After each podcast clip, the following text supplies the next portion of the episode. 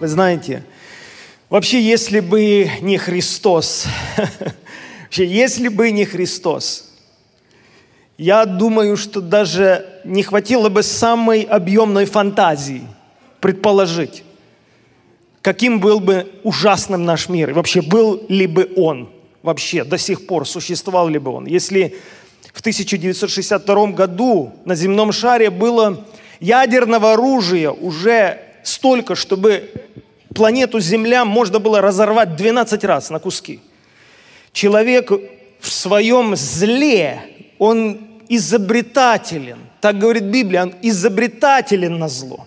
Когда сердце испорчено пороком, это просто страшно. Потому что сам атом, который люди расщепили и изъяли энергию, так называемую атомную энергию, ее же можно пускать по-разному. Как и любую другую энергию, можно пускать по-разному. Можно делать атомные бомбы, можно делать атомные электростанции, можно делать добро, можно делать зло. Потому все, всякая активность, всякая инициатива берет начало из человеческого сердца.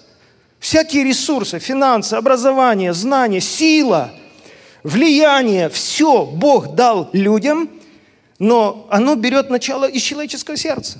Добрый человек из доброго сокровища сердца свое выносит доброе. Он делает много добра. Поэтому мир этот постоянно балансирует, он постоянно находится в войне, во вражде, в противостоянии между добром и злом. Потому я бы хотел сегодня в очень сжатом порядке поговорить о, о помощи бедным людям, о благотворительности и милосердии. Вот так неожиданно или необычно подчеркнуть некоторые тексты Писания и поговорить об этом, и поблагодарить всех нас, потому что я знаю, вряд ли есть такой человек, который кому-то не помогает, не благотворит, не оказывает помощи какой-то. Я знаю, что даже в нашей среде находится достаточно много таких людей, за что слава Богу. А, почему и с чем это связано? Я хочу сказать, что в последнее время целый ряд таких случилось, случаев просто людей, свидетельств, откровений, совпадений, как хотите это называйте, которые меня убедили в том, что Бог поворачивает как-то мое личное сердце, а следовательно в каком-то смысле поворачивает и наши сердца, и церковь, и служение а, в область помощи возможно, более интенсивной, возможно, более сосредоточенной, целенаправленной, какой-то продуманной, молитвенной, но именно в область нужды, в область нуждающихся людей. Вообще, нищих всегда имеете с собою, сказал Христос. Так устроен мир, и Библия говорит, что когда бедные и богатые встречаются вместе, и того, и другого сотворил Господь. Потому мы не разделяем людей, и мы не имеем права только в силу того, что кто-то меньше зарабатывает, или кто-то, у, у кого-то сложились так условия жизни, что он имеет меньше, чем, а, чем другой человек. Это грех относиться, это грех. Так написано, что кто пренебрегает бедным, тот хулит его Творца. Это грех относиться к человеку, а, у которого меньше благосостояния или имущества, чем у меня – и относиться к нему по-другому, пренебрегать его в правах, делать из него второсортного человека – это грех против Творца. Такой человек хулит Творца. И апостол Иаков, если вы помните, он очень ярко сказал, что если в собрание ваше войдет человек с дорогим перстнем, и вы его сразу проведете вперед и посадите, а простолюди не скажете «сядь там сзади», то вы становитесь а, судьями с худыми мыслями. Вы неверно смотрите на эти вещи, и я всегда очень как бы трепетно стараюсь пред Господом не погрешать в этих вопросах. Я благодарю Бога, что оно, оно как-то привилось в нашем обществе, и мы я не верю, что в нас присутствует элемент какой-то градации или лицеприятия в этом смысле. Я хочу коротко разбить э, свое слово на несколько таких э, частей. Первое, я хочу, может, 5-7 минут показать, как вообще Бог постановил относиться к бедным людям. Потому что в Библии содержится огромное количество текстов, которые э, наставляют нас, как относиться к бедным людям. Если коснуться Ветхого Завета, книга Левит, 19 глава, говорит так. «Когда будете жать жатву на вашей земле, не дожинай до края поля твоего, и оставшегося от жатвы твоей не подбирай. И виноградника твоего не собирай до чиста, и попадавших ягод виноградники тоже не подбирай. Оставь это бедному и пришельцу. Я Господь Бог ваш. Это такой как бы signature, такая подпись, которую многократно Бог ставит, когда делал важные заявления или оставлял важные повеления, заповеди. Я Господь. То есть я все вижу. Я вижу каждую ягодку, которая падает. И я вижу каждого бедного человека. И в Новом Завете Христос говорит, если Бог даже о птицах заботится, если вороны, птенцы ворона просят у Бога пищи, и львы рыкают о добыче, если Бог знает коз диких на тысячи гор, если Бог траву полевую одевает, все это делает Бог. И потому Он видит и человека, который просит у него ежедневного пропитания. И мы еще придем к очень важному моменту – в том, что вот касательно восполнения материальных нужд, сверхъестественного ничего не происходит. Происходит естественное восполнение нужд. Да, были случаи, когда Христос накормил пять тысяч людей, а у вдовы Сарепской масло и мука в катке сохранялись в продолжении голода. Это исключение. Но есть правило – Правила предполагают, что когда человек не один, это достаточно большой процент населения земного шара бедствует и нуждается. И они молятся, каждый по-своему, нуждаясь. И Бог оставлял заповеди, чтобы люди, у которых есть достаток, сознательно оставляли часть этого для таких людей. Второзаконие, 15 глава. Когда у тебя брат твой попросит взаймы, открой ему руку твою и дай ему взаймы, смотря по его нужде, в чем он нуждается. Берегись, чтобы не вошла в сердце твое беззаконная мысль. Приближается седьмой год прощения. А вы знаете, что в Израиле был введен седьмой год – прощение. Какие бы ни были задолженности, какие бы ни были долги, седьмой год предполагал прощение во всех сферах жизни, во взаимоотношениях со всеми людьми. И потому мысль то правильная, мысль то разумная – в приближении седьмого года, за полгода, за три месяца человек у тебя просит, помоги, зажала, ситуация, заберут дом, помоги, продадут в рабство в том случае, в то время. А ты понимаешь, да как же ты мне вернешь это? Ну как же, это же нереалистично. Ну как же ты мне практически возвратишь эту сумму?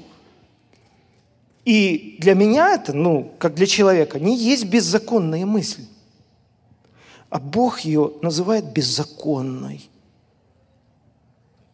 И чтобы глаз твой не сделался немилостив к нищему брату твоему, и ты не отказал ему. Потому что он возопьет на тебя к Господу, и будет на тебе грех.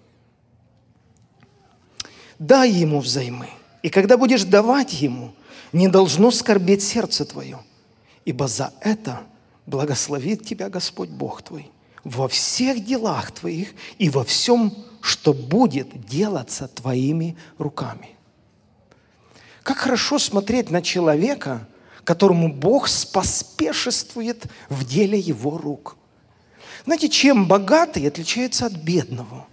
Он богат прежде всего, богат внутренне – и он, соответственно, ориентирован давать. Как и сказал Господь наш Иисус Христос, блаженнее давать, нежели принимать. Немногие, к большому сожалению, познали разницу в радости, когда ты получаешь и когда ты даешь. Потому что и в первом и во втором случае есть присутствие радости. и даже прибыли какой-то. Но Писание учит, что лучше давать, нежели принимать. Книга притчей, а, как я уже сказал, говорит так, кто ругается над нищим, тот хулит Творца его.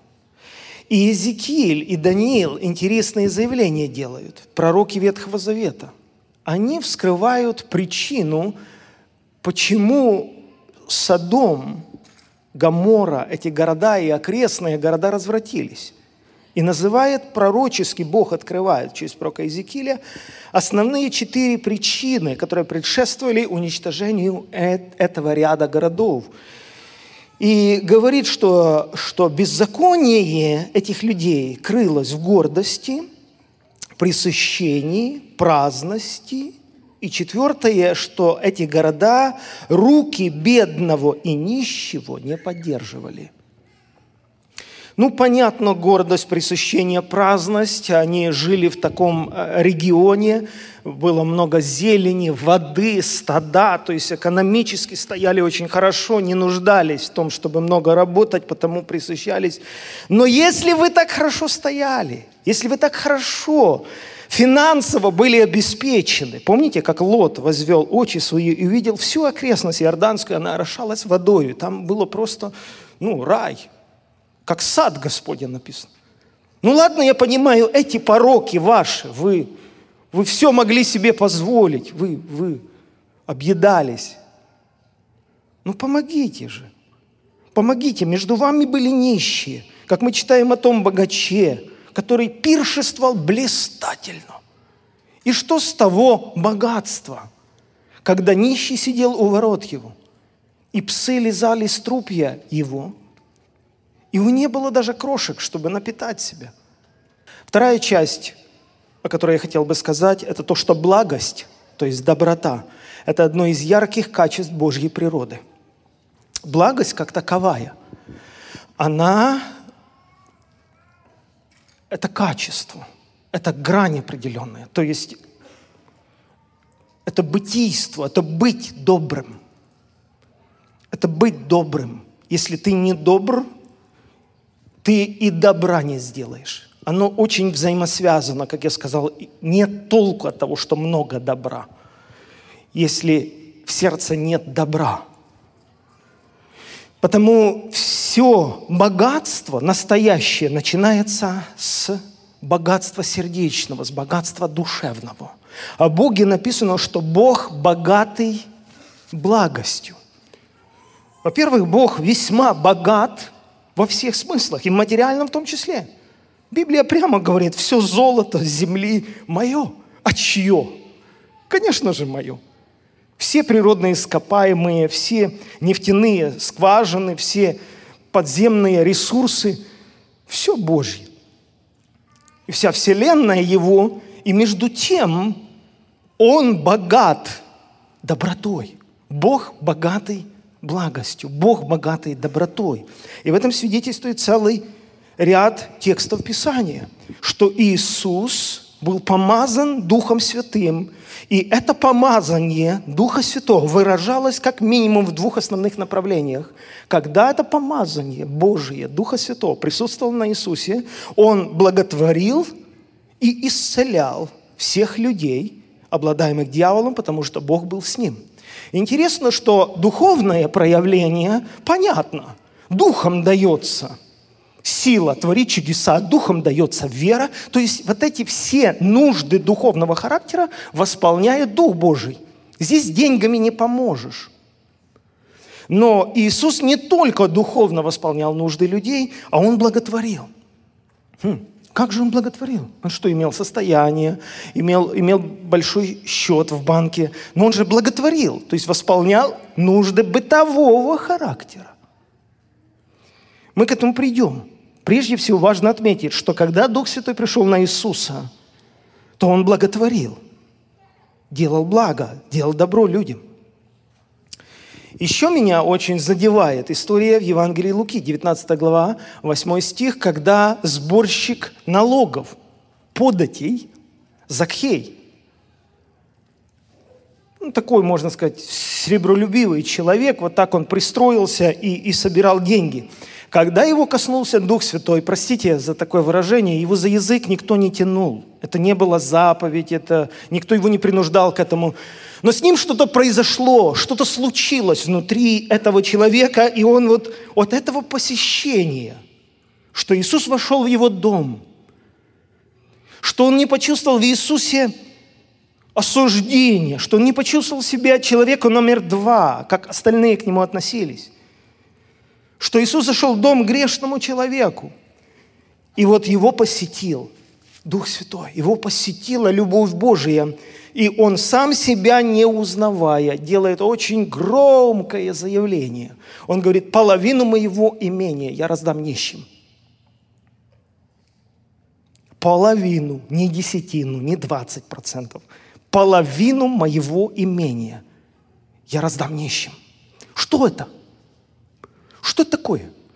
Это перемены, это признаки рождения духовного.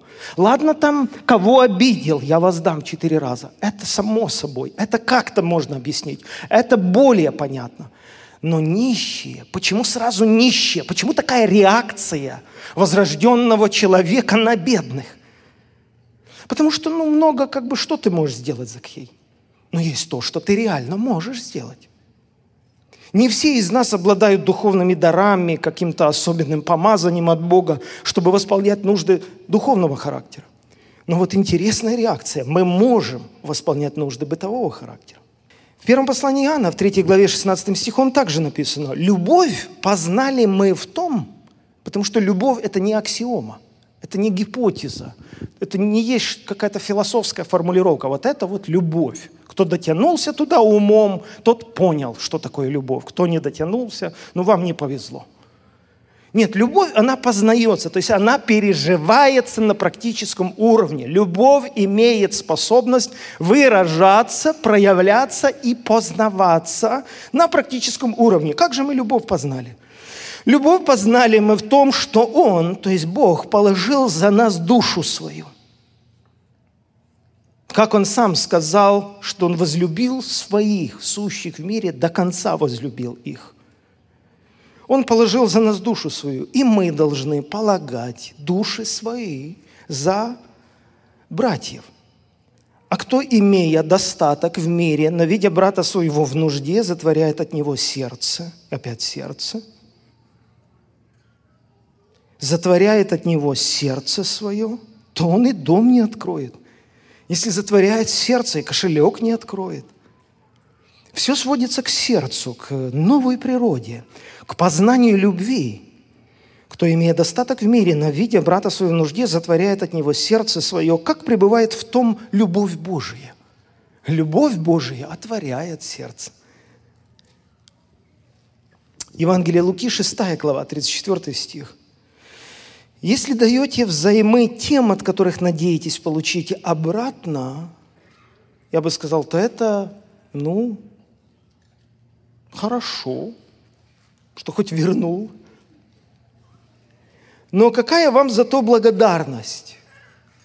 Ибо и грешники дают взаймы грешникам, чтобы получить обратно столько же –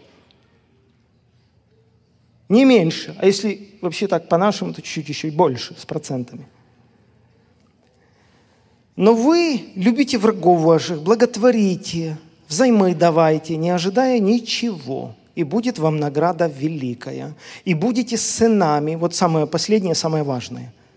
Награда наградой, как бы понятно. А еще более важно, вы будете сынами Всевышнего. Почему? Потому что Он благ, к неблагодарным и злым. Когда ты добр к злому, когда ты благ, то есть добр к злому, это не расчет. Когда добро за добро, это расчет.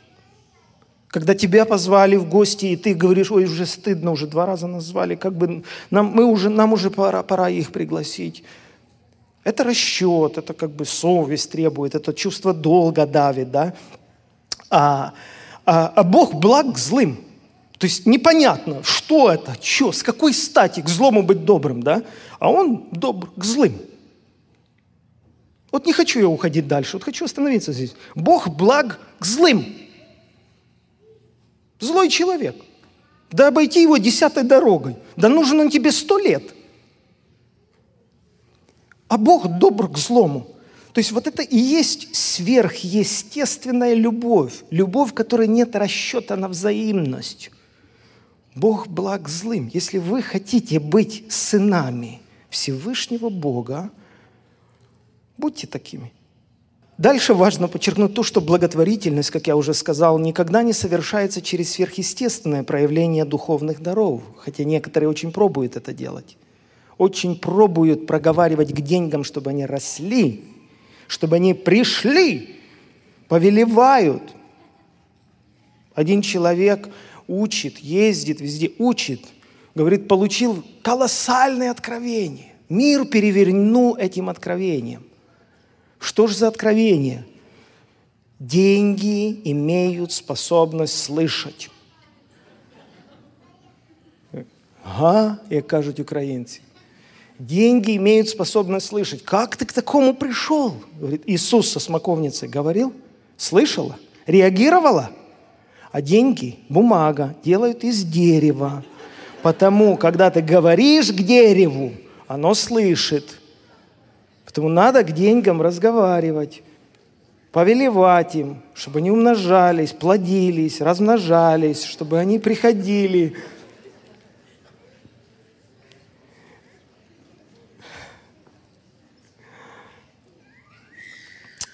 И меня задачило то, вообще, а как Иисус благотворил? Если действительно Он не пользовался своей сверхъестественной силой, чтобы восполнять нужды бытового характера, тогда как? Как он благотворил? Интересно, есть, может быть, только один маленький текст такой о том, когда они уже на Тайной вечере возлежали, и Иисус подал кусочек хлеба Иуде, и никто не понял, что произошло.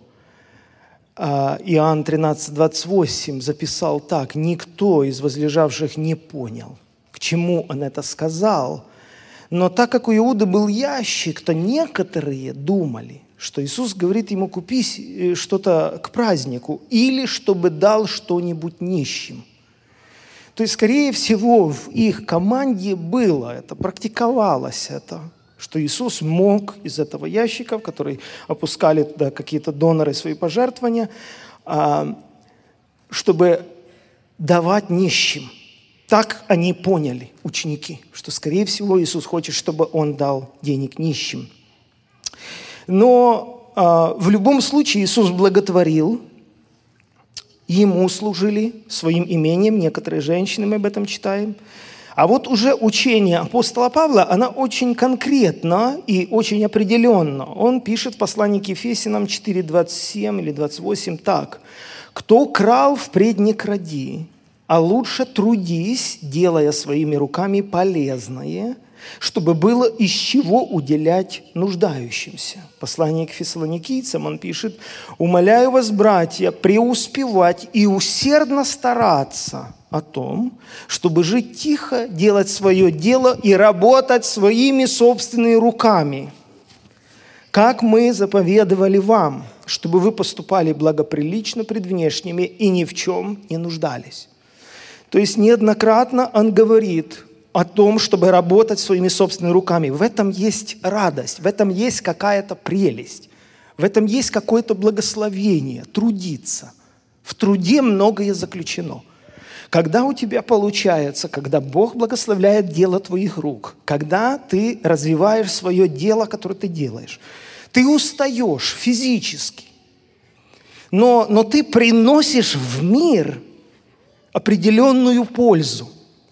Эта польза, ты ее пускаешь в оборот, ты доставляешь пользу кому-то, то есть ты производишь нечто, ты получаешь финансы определенные. Да, ты устаешь, но в этом есть радость. И радость есть именно того, что это не пришло со стороны где-то. Это не лотерея, которую человек выиграл где-то в казино. Это труд. И Бог смотрит на этот труд. Как человек трудится, как эта вдова, у которой было две лепты. Пользы практической от этих двух лепт для этого огромного Иерусалимского храма, ну я не знаю, какая это могла быть польза. Но она все, что имела, все, что смогла заработать, Так высоко Христос оценил это и сказал, она больше всех положила. Потому здесь именно ценность в том, чтобы работать своими руками. Чтобы, чтобы то, что заработано трудом, человек принес, и в Ветхом Завете еще написано, чтобы этими снопами люди потрясали перед Богом. То есть это, в этом что-то есть. Человек принес свой труд, свои мозоли. Но он принес это Богу в знак благодарности. Они приносили десятины не только из финансов в Ветхом Завете, там и масло, и молоко, и вино, и хлеб. Они приносили начатки прибытков своих, всякой прибыли. Это был праздник. Это праздник. Благословен ты, брат и сестра, если ты понимаешь, что это праздник что это большая радость от прибытков чтить Бога и благословлять людей. Потому здесь ценность не в том, что человек ничего не делал, ему досталось большое состояние, и он этим состоянием распоряжается. Здесь ценность, что человек трудится своими собственными руками, как мы заповедовали вам. И сам апостол Павел даже о себе говорит, сами знаете – что нуждам моим и нуждам бывших при мне послужили руки мои сии. Во всем показал я вам, что так трудясь, надобно поддерживать слабых и помнить слова Господа Иисуса. Он сам сказал, блажение давать, нежели принимать. И в Первоапостольской церкви также не было никого нуждающегося, не потому что там сильно действовал Дух Святой, если там и действовал Дух Святой, то Он действовал на сердца людей, на души людей. Услышьте то, что я говорю. Он действовал и производил такие перемены, что люди, владевшие землями или домами, продавали их самым прямым образом другим владельцам, получали за это финансы и приносили цену проданного и полагали к ногам апостолов. И тогда каждому давалось, в чем кто имел нужду – в этом была сила и практичность работы Духа Святого, когда смягчались сердца, когда люди готовы были на такую жертву ради Бога, ради Божьей любви. Потому это удивительные законы, блажен человек, который помышляет о бедном в день бедствия. И там бедность, и там бедствие, корень общий, беда. И бедность – это беда, и бедствие – это беда. Что бы ни произошло, в день бедствия избавит его Господь. Притчи 19.16. «Благотворящий бедному дает взаймы Господу». Это вообще удивительно. Вообще удивительно. Благотворящий бедному дает взаймы Господу, и Он воздаст ему за благодеяние его. Можете сказать аминь на это? Это Слово Божие. Это прекрасно. Всякий доллар – всякое усилие, которое расходовалось на благотворительность, на помощь кому-то, на восполнение какой-то нужды. Вы дали взаймы Господу, и Бог воздаст вам. Может быть, это не сразу или даже очень не обязательно физическими, материальными деньгами. Он воздаст вам миром сердечным. Он воздаст вам спокойным сном. Он воздаст вам здоровьем. Он воздаст вам уважением детей. Он воздаст вам успехом в деле ваших рук. Но Он обязательно вам воздаст. Аминь.